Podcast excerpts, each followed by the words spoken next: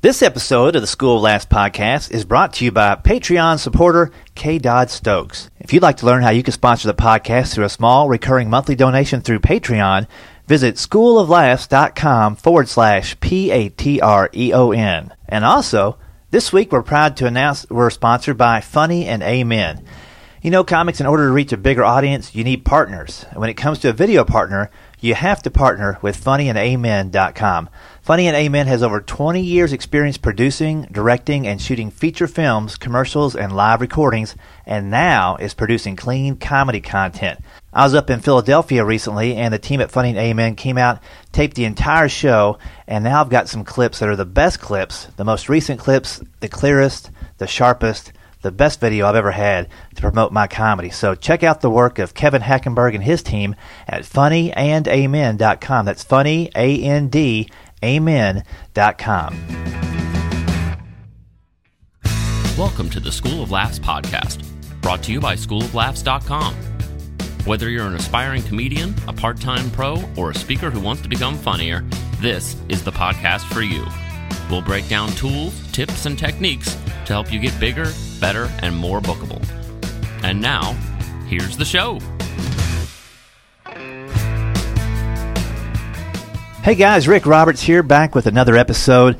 Uh, in case you're kind of wondering what's going on, we are bi monthly now. Every other week, an episode comes out, mainly so I can take that off week to help write a couple of comedy books that I want to provide to you guys based on not only the podcast, but my 25 years of stand up experience. So thank you for being patient. Uh, writing a book is new and it does require a lot of time, as does the podcast. So I'm kind of splitting it up every other week. And this week is our final look back at 2016.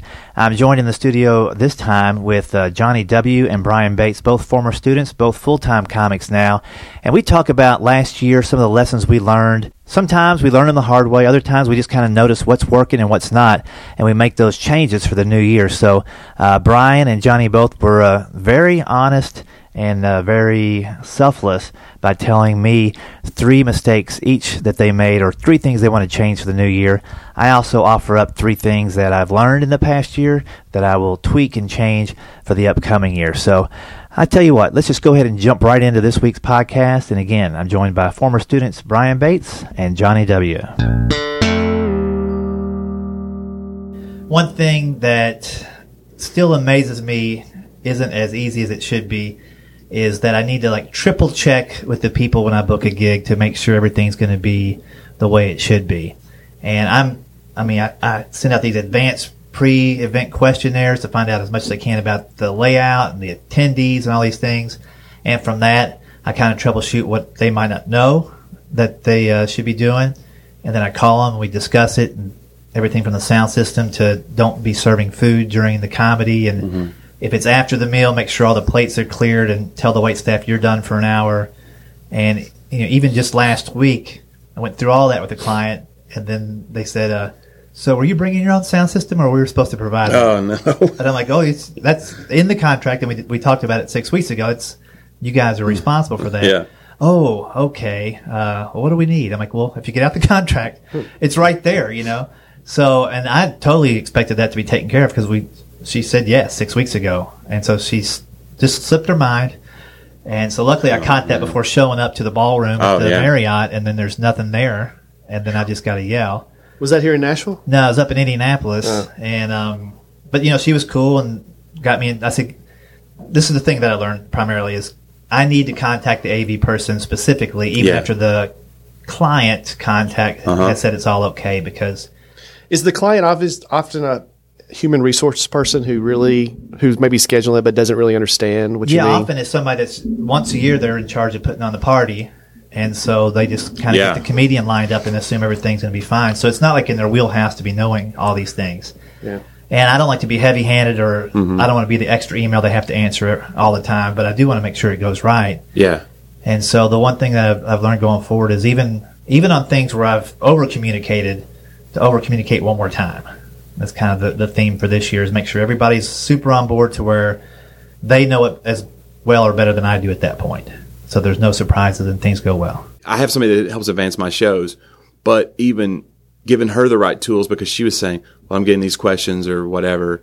Is this available? some things because I have I have some video and audio elements in my show, some cues, and uh, even pre-show music. Like I'll do some uh, some venues where they'll put on really stiff, awful uh, music, and then you- you're supposed. I want it to be higher energy, even if it's instrumental. So I made a playlist of that kind of stuff, and I put it all on this page on my website.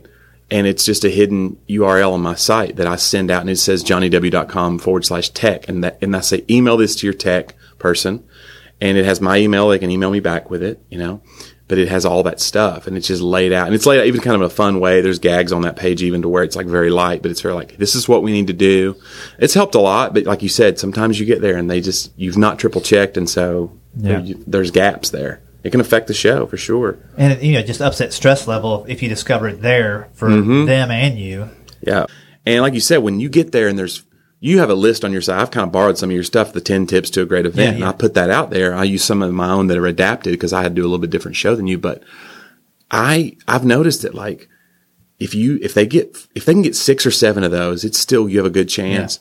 But people don't remember. And the reason we have to fight for the show elements is because people do not remember in the audience that oh wow they kept the lights hot on the audience or wow there was only uh, the speakers were in the ceiling and it was rough. Yeah. All they remember is man that guy struggled. That's all they remember. Right. they only remember you struggling. Yeah.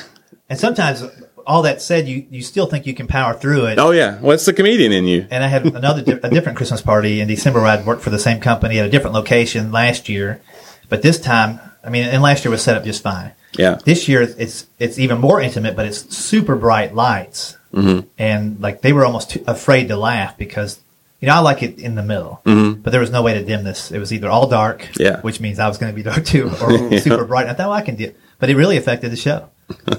Bakes, what were you thinking? Well, I, I mean, I mostly do clubs, so that didn't quite apply because it's a comedy club. But so, you, what was the lesson you learned? You reach out to the audio video guy. Anybody else in particular that? Well, if they've had, had a comic in the past, I'll reach out to them to see what was provided already. Because usually you'd reach out to the comic themselves. Yeah. You usually know who they are. Sometimes, I mean, if I know them for sh- like, there's an event coming up in February, and the advance sheet said who we had here before, and it's through an agency, but they had listed two Ah, that's a- three comics I knew already. So I called them and said, "Hey, I'm going to perform for this group. Anything I should know about it ahead of time?" Yeah. And so that's helpful. But the overall thing I learned from that is just don't as- don't assume, even though you've covered it twice, Yeah. that it's going to be right on the day of the show.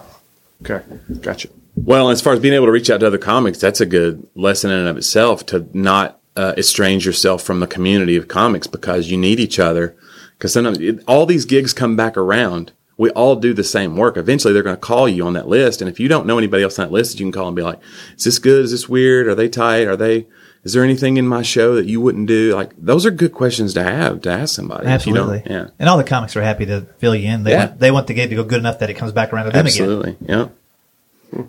Brian, what was one of the things you learned from, and this was your second full year in comedy. Yep. For people that may not have heard Brian on the previous podcast, uh, two years at it now. What was something that like a little higher on your radar this time around? Well, as far as a lesson learned, this year I put out um, a CD and my first album, and um, I would say overall it went great. But I would I would say think big if you're going to do something like this. And I wasn't. Uh, it turned out w- great, but initially I wasn't thinking as broad as I should. In terms of The overall package, what I could have done with that special night. So I got a, a headline weekend at not a weekend at Zanies, but a, a night at Zanies. Um, and I thought, you know what?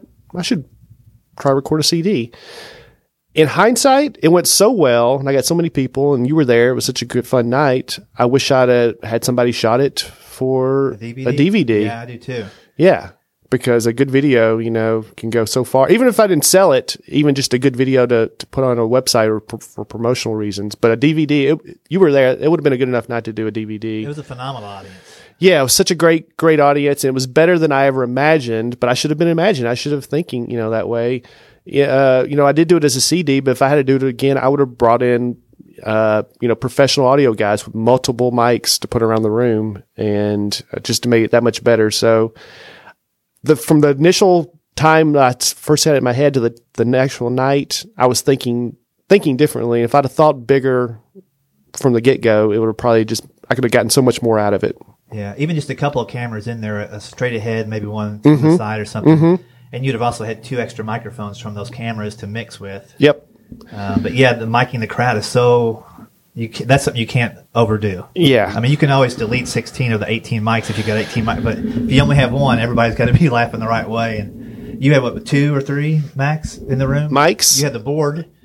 Then where did you have? There was one on the stage, right? Well, yeah, my the stage mic, and then there were some mics that were set up, a couple set up around the room, and they didn't pick up as well as I would have liked. No, because the audience, I was there. The audience was it was big laughs. Yeah. and the CD you can you can hear, but the the level of laughs never reached nine on the CD. It was like two is where the maxed out, even though it was a ten in the in the crowd. Yeah, yeah, and uh, I had set up my, my video camera in the balcony, and uh, and thankfully I did that because I got a, another audio track that we pulled off and used used for that to make the CD better. But uh, just generally speaking, I guess just learn if you're going to do something like this and be ambi- ambitious, have confidence in it, and and and you know go for it. That's cool, and it, the CD did turn out good. You had some Yeah, I love it. some super the mastering ninja on the back end of it to help you out. Yeah. Very good, Johnny. What was one of the things you picked up this year? Uh, well, part of the thing is at the end of the year, like I gained some weight and, um, I have a yo-yo weight anyway. Like I gain and lose the same 40 pounds again and again and again in my adult life. But, uh, it really, like I'm a very low energy performer.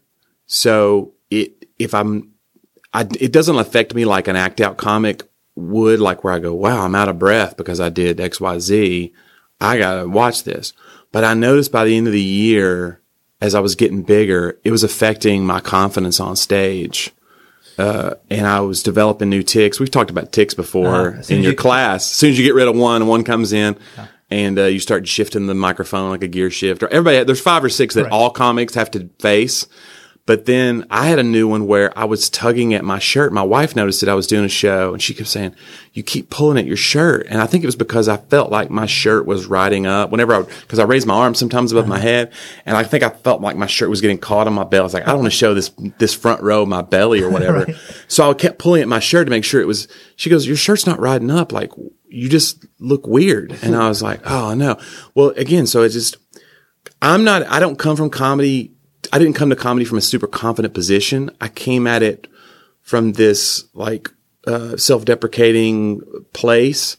And, uh, I had music in my show. So I felt like that was a way to, it was a way in. I could hide behind XYZ or whatever, the guitar and, and then I started devel- developing real confidence, but really I put on the confidence almost like it's a coat. You know, I put it on I go out. That's my stage thing. It's a little bit bigger. It's an elevated, an amplified version of my personality by 20% maybe. But yeah, when you add 40 pounds, you start feeling sluggish and you just feel less yourself and all eyes are on you. That's the thing about comedy that's so different from any other thing is it's all you and there's nowhere to hide. And so if you feel out of shape and out of sorts, you, it can affect even the delivery of something that you've said a hundred times. Right. So I noticed it was starting to happen and I was like, I got to clean this up. So I'm doing this thing. I was such a junk food junkie from on the road. You always have an excuse. So I started trying to clean it up a little bit and I've been doing this low carb thing and trying to get off just hardcore, get off sugar. I've not had sugar in over two weeks now I can't even imagine that. and uh, and uh, so I'm, I I was a big bread guy, so I've, I've not eaten any bread. I'm trying to, and I, I won't be able to maintain it forever, but it's just one of those things. Like I feel like I needed that that jump start. That was something I. But when it started bleeding the performance, because you're always like, well, if I can do the shows, it doesn't matter. Right. People don't laugh at me because I'm handsome. Like they laugh at me because my material's good. But when it affects the way you deliver it and the way you feel, then I was like, I got to make a switch. So it was good. It was a good thing to get a hold of. I think. I think I caught it right. I'm backing away from the, the ledge now. Yeah. In the nick of time, I think so. well, that's good that you caught it. And you know, it's really hard to stay healthy as far as eating and stuff on the road. For The one upset I saw though, that joke about you doing sit ups in school really took off. Fatter you got. That's true. So, there, there are some jokes that I do that I think, yeah, yeah, are more relatable, but it's almost like Gaffigan. Gaffigan's not really fat by American standards, but he's doughy enough. And everybody in the audience, even the skinniest person in your audience has food issues Right. if you're an American. So he's always able to land with whatever food joke, you know, laying around eating ice cream in bed or eating bacon all day.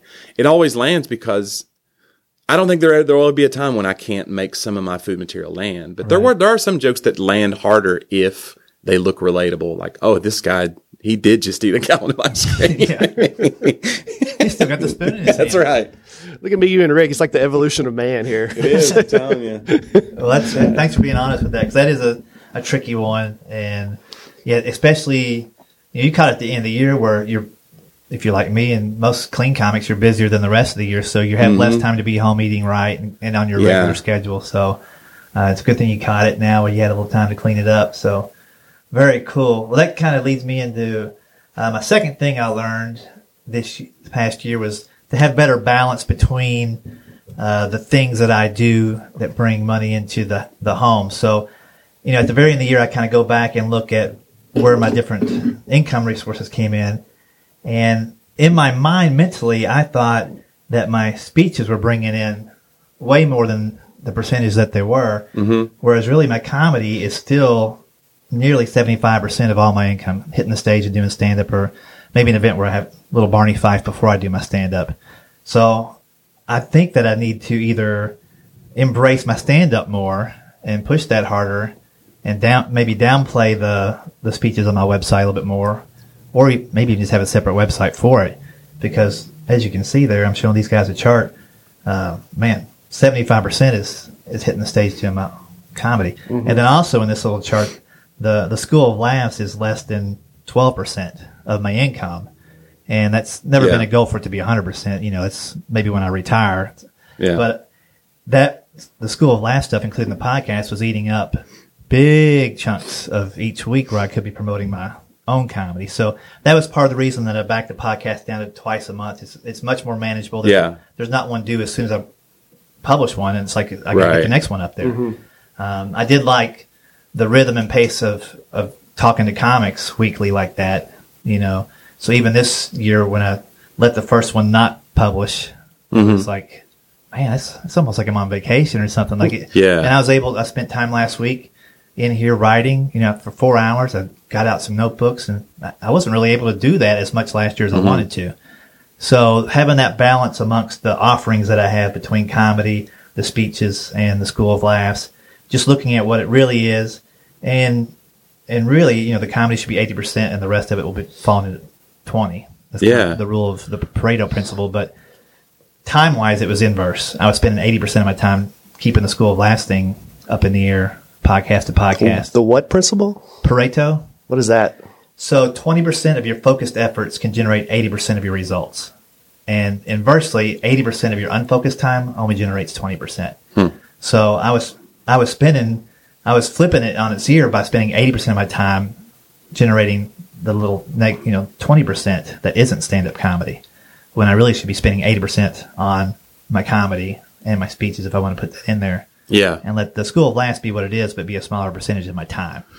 That's good. Well, I mean, that's the thing too. I mean, I know you tell this to a lot of people who are starting out, but like the thing I run into a lot with beginners, and I fell into it a little bit, but is that they do, they, they want to focus on how to get more work before they focus on Oh yeah. make having a great product. So it's almost like they're trying to get you to show me the secret to trick this person into hiring me before I've even finished what I'm going to do. Right. And so, but we can all fall into that pattern of like, well, and two, when you say like just the, just the foresight to make a pie chart that says most comics don't even have that where let's write down everything I've done and let's put it into a category. And now let's think about how much effort I spend on X, Y, you know, which Right. one and does that line up? Cause you, you could fall into this thing of like, I'm this thing and you, you put blinders on. Sure. I'm a speaker. I, this is how I get, then you look at it and you're like, oh wow.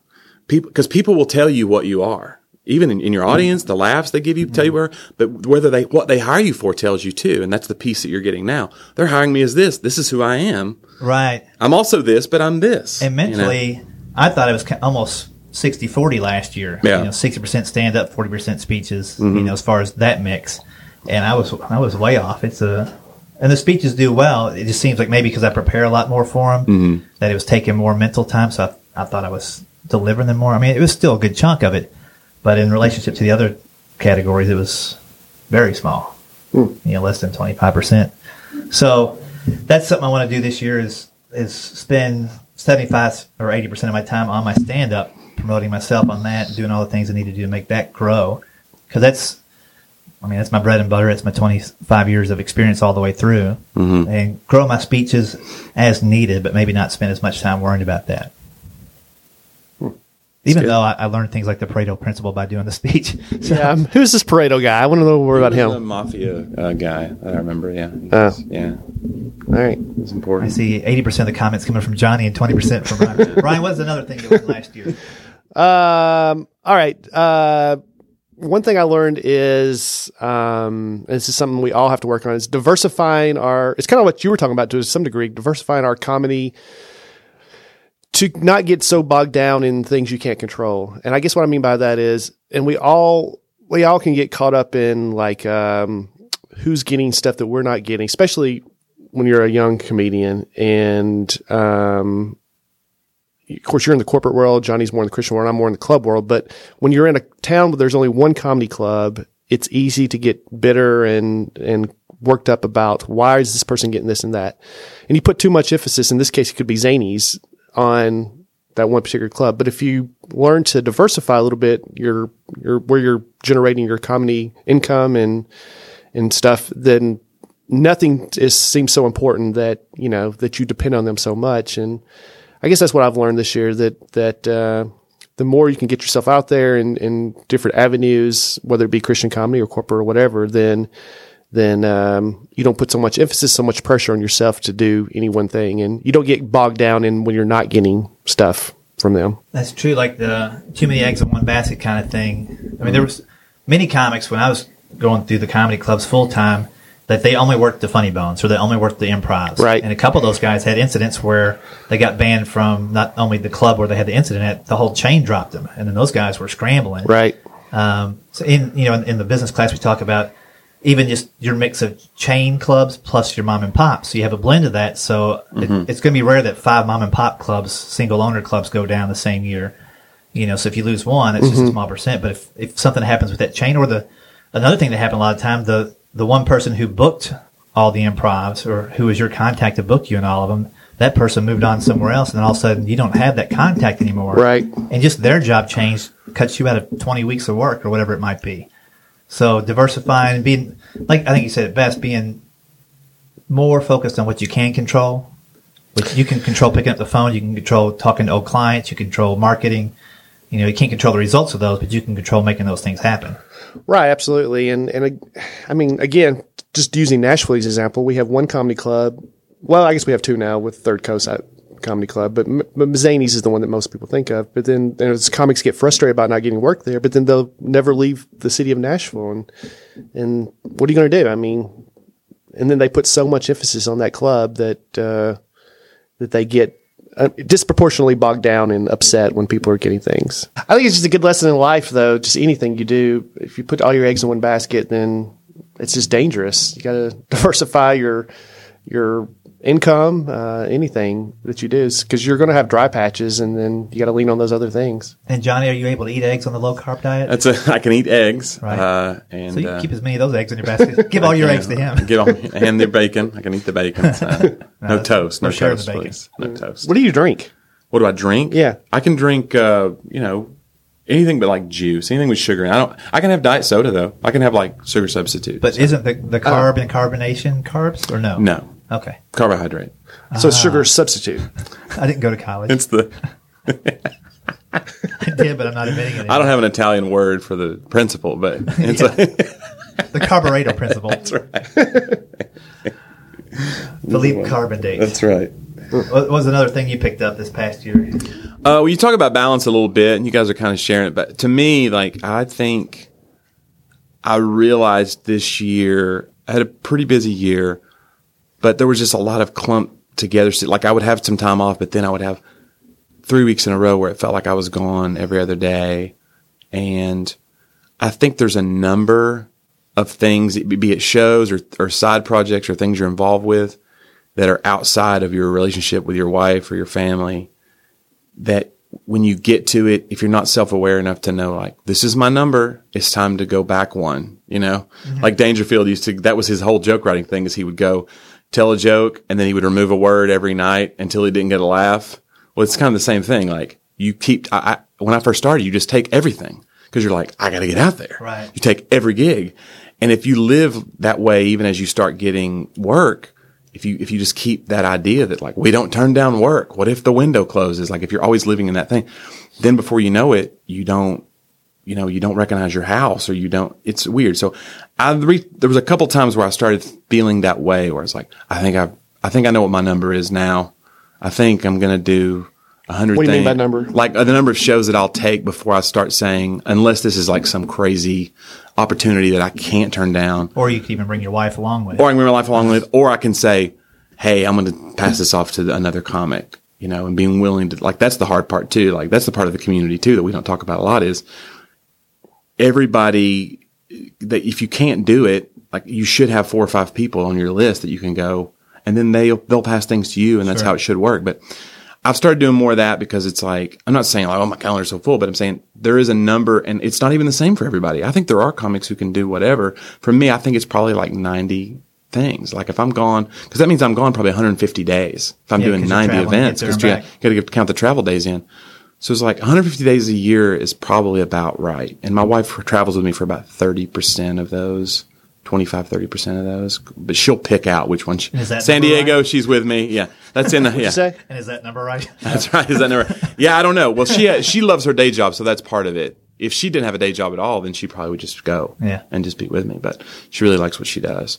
So um, yeah, I don't know. I think I'm work I'm working on that balance. I'm I think I thought that I would be different in that. I thought, well, I'll just take this work and everything will be great because my wife's so understanding. It's not that we've had fights about it, but I can sense. You can tell when you're being a bad husband or not. You know, Oh, sure. you can tell. And and sometimes, I mean, long time ago, I tried to explain it like you can't, you'll never have the perfect work life balance because sometimes work gets really, really busy. December's, for example, or Mm-hmm. Yeah. or what have you.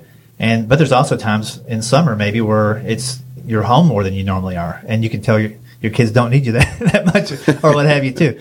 But you know, one thing I started thinking about three or four years ago was I want I want to make sure mentally and physically I book X amount of days with my family each year. Yeah. And that leaves days to do comedy, as Right. opposed to putting all the emphasis on I have, have to have this many comedy dates, and that means I'll probably be home this many days.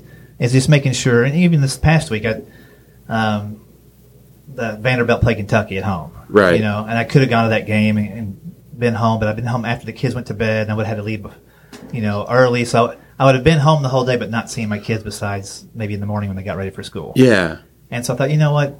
I can put on the game at six o'clock and watch it with my kids. Mm-hmm. And it, that was better, even though I love seeing them Kentucky play live, and that was right there in my backyard. Yeah. I was just aware that you know it's been busy, and I just got back from the road, and Yeah. it's just early in the year still. I'm like, you know, I'm going to save that day for the family. Yeah, and honestly, it's not just about like I don't want to feel bad or like I'm a bad person who's off in Never Never Land and my wife has to go do a real job and like I get to go do this this thing that I love.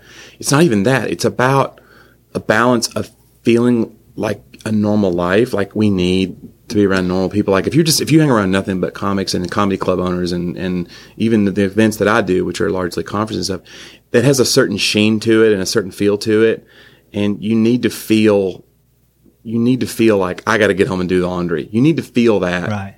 Because otherwise, I think your material hurts too. That's why people end up with rental car jokes and airline Right. jokes. It's all they ever see or I whatever. know. And you know, you got to do that laundry because you're tugging on your shirt. That's right. big, I, Yeah. They're shrinking up. I got to. shirts are shrinking. Yeah. So I mean, you and I have been in about the same amount of time, and I feel like you're probably like me. You still you take every gig because you're just worried. So I start turning on gigs, they'll go away. Right. So you just take everything, and now you're probably getting to the point where you're more confident in your career and comfortable, and realize you can turn some down, pick and choose a little bit. Yeah. I can't, but you can. I remember one time I got a gig from a corporate guy, and he said, "Can you, are you open this date?" This was last year, and I said, "Oh, "I'm not." I was so like bummed. I was like, oh, "I'm busy. I- I'm not." Are they married to that date? Like, are, he and he wrote me back and right. He goes, "It's it's not a bad thing to be busy. Right. Like the corporate people that are even booking it, they notice that. Oh, he's working. Right. Sometimes they want even more. Well, we're going to get him next year then. We just didn't get him. So that sometimes it's good to be busy. No. But I was so bummed out because I was like, I'll miss, they'll never come back. It's like you're trying to get a squirrel to come over to you. you know? Yeah, I think it's you know communicate with them. Like I always t- like I had a phone call yesterday. There was a conference, and I was booked on three of the days in 3 different mm-hmm. places, but the conference was here in Nashville. And Yeah. he's like, "Hey, that's great." He goes, "You know, you probably if you're like me, you probably need to work next year too, right?" I'm like, "Yeah." And I said, "You know, do you mind if I, when I start getting inquiries about January, do you mind if I put my calendar just to give you a call?" And he's like, He's like, that's what you should do. He goes, you should be proactive like that. He was an insurance agent. He Yeah. goes, if we just waited for people to call us, then our comp- competition's calling those people while we're waiting on calls. Right. He goes, yeah, I'm looking forward to talking to you in October or September, whenever you start getting that January stuff going. Let me know. Yeah, I remember the first thing I got where they said, well, "We're looking at summer of 2000 whatever," and it was a year and a half away. Uh-huh. And I hung up, and I was so like frustrated. And now I just don't feel that anymore. I feel like, well, I'm going to be a comedian then. I'm still going to be a comedian then. So why? Well, it's almost like you you. are. It's almost like you thought. It's almost like you thought like, what if I'm not even a comedian by then? You feel like that window is Well, it's like a weird ever. thing looking at your calendar, whatever the, the edge of it is for. Yeah. It's like, well, I assume there'll be some work there. That's right. I get to be a comedian all the way to May this year. as far as I know. as far as I know. What's the percentage you guys have found though that you've got kids and uh, but you're both married? That what's the good work life balance as far as percentage you think? Well, I, I just know for me to limit the times I'm gone for three days or more at a time. And there, there are just there's I call them cluster dates. Like you end up getting a Friday, then all of a sudden you got a Thursday, and it's seven thousand miles the other direction. Yeah. Then you got to cross over where you were and go Saturday. But there's three dates in a row, and in a way, your travel is reduced by staying out because you're not flying home and going back out. So you save money for the family that way. But you know, mm-hmm. three with the tra- you know, maybe a half day travel day, mm-hmm. three and a half, and I try not to do that too many times in a month. You know, twelve dates a month is plenty. Eight is fine. You know, somewhere in, in there is good, a good mix. But Yeah. when there are that many in a row, it's it's tricky with kids, especially. You know, even my little four year old. The other day we were talking about boats or something. She goes, "Remember that time you went and did a show on the boat and it was seven days? You're not doing that again, are you?" Yeah. And that was a year and a half ago. Yeah. But she still remembered it from when she was two and a half. Wow. Yeah. You, your kids are old enough now where they miss they miss you being present in their stuff. So you have to, and then we're always you could always justify, well, I was going to have to pay for all this, but like you, that only that only carries so much weight before you're like, no, I need to be Yeah, I only use that speech like twice a year. I'm like, you see how the lights are on right now? That's, right. That's why I have to go do shows. Then I turn off the light and go, this is what it'd be like if I didn't do shows. Good night. But there's just something there's a way to be there even without being there in, in, in that way. And so I, I don't know. I think it's about trying to be a better person too not just be because like we're always trying to be like, i gotta be the funniest. I gotta be the funniest. But it's like well there's this person who supported you believed in you when you didn't didn't work you know five days a year. And so now it's like i want to make sure i'm still taking care of that and tending that tending to that. So it's good. This is getting sad to me. it is. It's I feel like this podcast should be called "What does Brian not also not have in his life?" Yeah, I never thought about it. So single, married, Yeah. married with two kids. Yeah. So it is kind of like a It is the broad evolutionary range, trend, but we all do the same job. yeah yeah, but we're all different. Kind of. You're mainly corporate, and I'm club, and he's church. And you used to be club, and then you got married, and then you had kids, Right, and you've right. you've kind of evolved into a more family friendly environment. But environment. if I if I could have been a single corporate guy earlier, I would have done that. now that I know. Lesson learned from 1988. yeah. then your number would have been whatever they'll give me 300 i'll do 300 days a year Right.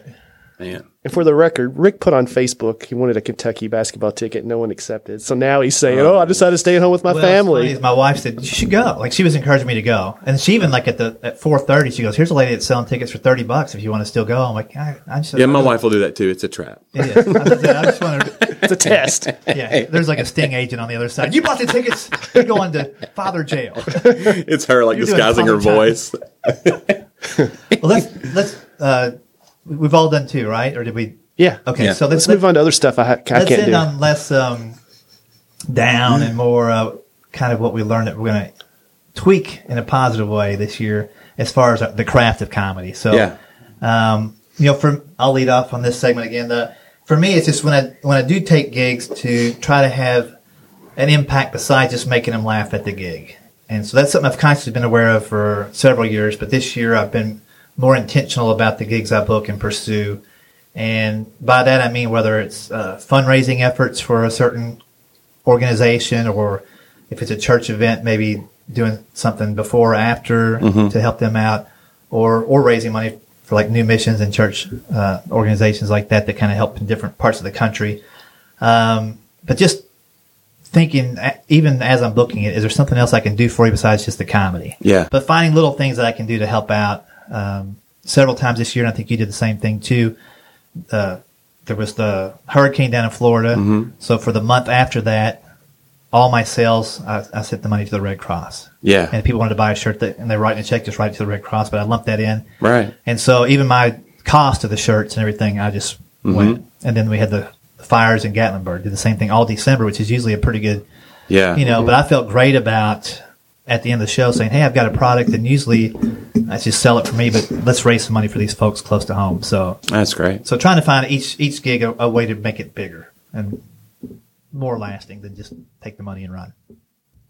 Again, I feel bad because I'm usually telling people about the drink special, and uh, but I guess I'm finding out who's celebrating anything tonight. So I, So bring I'm not in a hurricane or a fire. yeah, right. exactly. So, Wonderful. okay, good. I can keep my CD You sales. can, get, you can get Rik's CD in the back. Yeah. That's cool. Yeah, I think whenever the shows that I do where they have a cause attached or I get to tell them about a cause that I believe in as a part of it, where you're not like hemmed down. Sometimes you're hemmed in by their program and they've decided this is whatever. Don't. But I, I feel a lot better leaving those shows. I find like I feel more fulfilled right. as a performer because I think it's I, that's just how we're built. That's how we're wired by God. I think it's we're supposed to like. There's a scripture that says uh, uh, that uh, we're His workmanship made for good works that He prepared for us long ago. So I think when we step into when we do something good, it's the reason we feel good is because we're literally doing the thing we're made to do. Right. So uh, yeah, but it's so much comedy. It's like it's all about me and me. You got to because it's to kill or be killed. Like it's this fight and it's this war, and so you could lose sight sometimes of the fact that like this is a vehicle that I could really take somewhere. I could really m- make a difference uh, with this if you if you set out to do it. Absolutely. Yeah. If, it's, if you're only serving yourself, it's like burying the talent. Yeah, You know, and if you go out and multiply that talent for other people, then you- you're doing what you're supposed to do. Right. yeah, yeah. It's good. All right. What What are you thinking, either Johnny or Brian, as far as uh, something craft wise for the year? Well, I'll uh, one thing, and I know this is a it's a obvious given, but I'll tell you why it's especially kind of in my brain right now is write more, which I know is comedy 101. But I was looking at I keep my set list for all my shows, so I went back this week and looked at a set from January of 2014, January 2015, January 2016, and then what I would do doing now. And this is for a feature set because that's mainly what I do these days, you know, at clubs, 25, 30 minute set. So in 2014, I'm still doing right now 25% of the jokes I was doing in 2014. I'm still doing 33% or about a third of the jokes I was doing in 2015, but I'm still doing 75% of the, so three fourths of my act is the same as it was a year ago. So that's not good. I need to be That's not bad. more. I mean, 25% new material in your set is what you're saying. From a year ago, yeah. And I know it's not where you want it to be, but I, I'll tell you, I bet 90% of the comics listening haven't switched up 25% of their set in Yeah. the past year.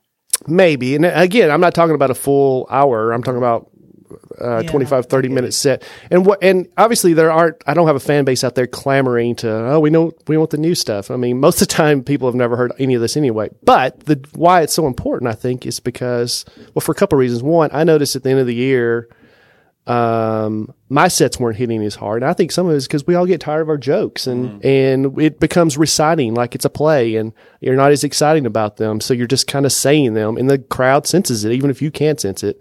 I feel like that was part of the reason. I feel like, and you and I have talked about this. I'm transitioning a little bit. I'm becoming a different type of comic. So some of my sets are a little bit uneven as far as the type of comic I am. Right, right. And therefore that just kind of confuses the audience can sometimes. So I'm becoming a different person. So I need to keep on writing to become that new comic. Just, you just get excited about new jokes. And I feel like I need to, um, you know, they say you can best learn a new language when if you're in another country and you have no choice but to do it. So part of me needs to just, especially the jokes I've been doing for three years or more, just don't put them in your set. And you don't want to bomb, obviously, but uh, I'm not saying give it all up today, but you know, I got to force myself more to write new stuff and just say you don't you don't have a choice of doing those old jokes. Right. You got to do these new jokes. You got to make them work. That's good. Yeah. And, and again, you're of, of all the comics I know, you write as more, or you write as much or more than a lot of guys. But it's good to hear you say that you're not satisfied with that. Well, I maybe I feel like I do, but then I feel like I just fall back on those old jokes because they're you know they're safe safety nets almost. Like I do write a lot, but I feel like they don't make it into my final set Yeah. Well, some that's another thing is like all your new jokes are auditioning to knock somebody else out of your old set. So Yeah. It needs to be as strong or, or at least be a, a gateway to a new topic that is going to be super strong. Yeah, or even if it's the same topic, then you need to take out one of those old topic jokes. I mean, Yeah. you're obviously going to still write jokes about your kids, but Right. they're going to change. So Yeah, I got to quit doing the diaper genie stuff. you know, but yeah, I did graduate out of that. And then you talk about hell there, and they're like they're confused. It's like punchline confusion. Yeah. yeah, but it is true. Like you know, in my mind, there's categories of what I talk about. So I, mentally, it's one place I start every year. Is like, okay, what what are they doing now? So now my kids are, you know, my four year old's saying a lot more instead of just doing stuff. So I can repeat what she's saying and get laughs from it. I think we all have jokes where, if sorry to cut you off, but if you have numbers involved, especially, and I have a lot of numbers oh, in my jokes, it can if you keep doing it for years, you'll catch yourself. So I think I told you I did a joke recently about going to my 25 year class reunion, and I'd already just got through telling the crowd how I was 45. and I immediately saw in their eyes, as I was kind of, they're like, wait a second, this guy was 20 when he graduated high school. That's in special ed. And of course, you and I talked about that. I just take out the 20. I just say, I just went to my class reunion. That's all you got to do. But that first time I did it on stage, I was like, oops. Yeah. So if you got numbers involved, you better update your set. Well, it's tricky. I mean, I, all last year I was, I was telling people I've been married for 15 years, and that's not going to happen until October of this year.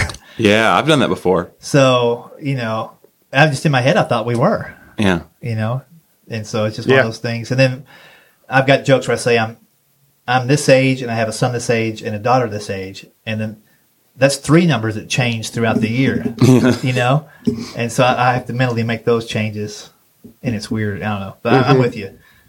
Uh, the new materials is key for sure. I mean, my goal is uh, a year from now is 100% new. Now, they may not make it. That's a good goal to have. That's a great goal. yeah. And again, I'm not talking about a new, putting out a new hour, but a, a new maybe half hour. Mm-hmm. So we'll see. That's excellent. It's good. Don't make your audiences do math. I think that's the I know I have a the lot of math jokes for some reason. Yeah. Do you ever sit there and look at the audience and do math like one? That's all I have in the audience. If it was plus 299, this place would be sold out. yes, I do. Oh, that's great. Uh, for me, uh, yeah, um, you talk about some of the events you do, and you you kind of have a serious element or a fundraiser element, or just kind of what you call like turning the corner or whatever. You know, I'm doing more of those now. I work with an agency called New Missions, and they they build uh, churches and hospitals in Haiti. For 30 years, they've been there, and so it's a great organization. They do child sponsorship and I work with Compassion as well as also child sponsorship. So now I'm trying to up my game with them. I want to do more and more events for them because I really love the way those feel and I'm, I want to be good at it. And so one thing I've learned, I learned this from another comic, uh, who does a lot of church events. He does a lot of Sunday mornings where he'll be asked to do some comedy and then kind of share a little bit. And not necessarily like an altar call full on thing, but just like I'm going to share a little bit. And I was so apprehensive of that, even though I had prepared sermons before I'd been in ministry staff, but just the combining of those two worlds. And this comedian Michael Jr., who's very successful and he does a lot of those. And, and he, he would really mentor me about that. And he, one time I talked to him for like 45 minutes and what he said, what are you doing in, when you do a Sunday morning? Cause he wanted to recommend me some things and he wanted to see kind of what my, what my style was. So I told him how it normally would go. And, and I had done some and done, been successful at them. And he said, well, let me just tell you something I've learned from doing this because it's most of what he does now. He says, the leash is a lot longer than you think. The audience is with you. And so when you take pauses, when you take them somewhere, even if you take them somewhere a little bit dark or somewhere super serious, like they're with you, even if you don't feel it.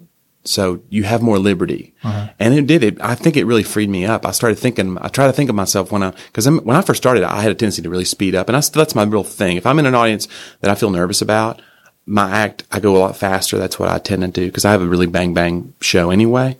Pun- set up punch tag, set up punch tag, old traditional style.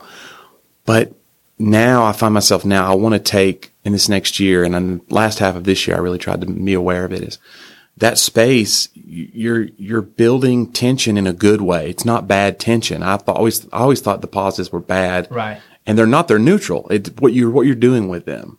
So I've learned to just, even if I, I wouldn't, I would not stop to take water sometimes. I would do an hour and not drink. Oh, yeah. Water.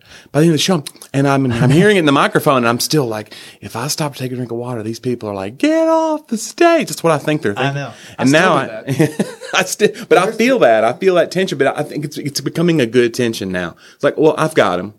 Let me take a breath here, and let's hope they're still with me. I, I'm going to be confident that they still are. Right. You know. No, that's something I still have in the back of my head when I take it. Like I'll I'll pick it up sometimes and then I'll put it back you down. just carry it around. It just needed to get out. It just needed to move around the stage. Yeah, it's a weird thing, but yeah, allowing space to happen. And that, you know, I, I get really jealous sometimes when I watch new comics that are so comfortable. Yeah. And I'm like, maybe you should pick up the pace a little bit. Yeah. But for, I mean, from the comedy club years, it was all bang, bang, bang, bang, bang, bang, bang, Mm-hmm. you know, and that, to the point to where the, the comment I most often got after the show was, how do you remember all that stuff? Yeah. And that wasn't really the comment. I, I mean, I took that as a compliment. Like, man, you just went from one thing to the next and the next. Yeah. Yeah. Yeah. But what what I should have heard was, man, you didn't give us time to think about anything, or you just you seemed rushed. Yeah. But they were they were just like, how do you remember all that stuff? You Yeah. said a lot of things. yeah, I tend to speed up too, uh, especially comedy clubs. Uh, if they're rowdy or anything, I think I can't give them a second or they're whatever. But mm-hmm. sometimes I need to slow down because there's not that they're such a bad crowd. It just takes them a second to absorb the laughter. And you've always talked about if if you start talking before they're done laughing, they're going to stop laughing because Right. they're afraid they're going to miss something. It's like a conversation. yeah, I think the the thing in clubs that because I still do a couple things here and there is I'm I don't speed up. I just take out more words, like you were talking about Okay. earlier. 'Cause Yeah. I have the, the liberty when I'm doing corporate events that they're they're with me for an hour because they have to be. They can't leave. Uh-huh. You know, and some of the stories get to be longer because that they want that journey of the story more. Mm-hmm. In a comedy club, they don't really need the journey of the story. They just need the beginning and the end. Yeah. And so I, I noticed the last, even at your taping and uh, when I did a set when Nate and Keith were down there, Yeah. you know, I just took out a lot of words. And then luckily for me, that was right before December. And I'm like, oh, this is the way I should be doing these jokes anyway. Yeah. And then I'm doing the, the Christmas party stuff. Mm-hmm. So it was helpful just to self edit and like, some, it was almost a whole paragraph preface on some things that didn't need to be there. Right. Right. But because it, fit the corporate tone of what I was doing or Yeah. the topic, but in a comedy club, it just didn't need to be there at all. I find now we're getting off a separate separate subject, but writing, a lot of times you'll have a new joke and I'll tell my friend, like you guys, and they're like, what's it about? And I'll just quickly give you a synopsis and it's much tighter than the actual joke you wrote. That should be the premise. but yeah, because you know your friends aren't going to have, Right. they don't want to hear this whole thing. Just tell me what it's about. And I'm like, that's how I should have wrote it yeah. instead of all this other stuff. No, that's true. That's great. Yeah, no, it's true. Like uh, Bill Gorgro, who uh, I took a writing cl- class from uh, a, a competition that I was at, and one of the things he said always stuck with me. He would talk about good crowds and bad crowds, and he would say you need both in your career because a good crowd will help you explore. It's true, but if you only have good crowds and you just your act gets loose because you just well they're with me, I'm just gonna tell this story a little bit longer, or you you Yeah. find these weird tags that may work there but may not work everywhere. He said you need bad crowds because they'll help you edit. Yeah. And so I think you need good and bad crowds. And so, you know, that's, that's really what you would hope for a career. You don't want just a career that's perfect. You want a significant career. significant, and you want to have some without the, uh, the the sand. There's no smooth sandpapered edge, you know. So Right, you got to right. have those rough spots to Yeah. To kind of sand out and smooth out your good stuff. Yep. But if it's smooth all the time, it's just like you can be crowds can sense too smooth. Yeah. as well. That's a whole other show. Yeah. Well, man, it sounds like uh, on the positive side, there were changes in the past year that make us uh, think differently about how we pursue comedy this year. And uh, I think any year where we don't, if we sit down this every year and we didn't learn anything last year, then we should stop altogether because we weren't paying attention probably. yeah. But uh, I learned from the stuff you guys shared. And I'm not going to give up sugar, but well, it's only been two weeks, Rik. I'm not, I'm no hero. Stop talk, me, on- talk to me or I'll have a Snickers in each stop hand. tugging on your shirt already. I learned not to get a wife if you want to have a work life balance. it's easy to balance just you. Yeah. That's right. Yeah. Well, good stuff, fellas. Thanks for uh, joining me today. yeah. Thanks everybody for listening to the School Last podcast. I'll go ahead and tell you real quickly right now. Uh, if you're not in on Club 52, take a look at that on the website. It's a 52 week email that you get that helps you one actionable tip on your business or your comedy or your performance of said comedy. And that's uh, available to you if you sponsor through Patreon at just $7 a month or more. And part of that fun is I get to have hangouts on the computer. Uh, we're doing it through Zoom, which is like Google. We're doing that uh, once a month, and those in the future because it's on Zoom will be recorded. So if you're on Patreon before and you couldn't make any of those hangouts, Uh, those will be in the archive on Patreon for you going forward, just so you know that. But uh, that's available to you, schooloflaughs.com forward slash P A T R E O N. I'm out of here. Thanks, fellas. Thank you. Thank you. Thanks for listening to the School of Laughs podcast. If you'd like to hear more School of Laughs podcasts, you can find them on iTunes and Stitcher.com. Don't forget to subscribe and leave a review. For information on upcoming live and online classes, visit schooloflaughs.com. Until next time, stay tuned, stay focused, and stay funny.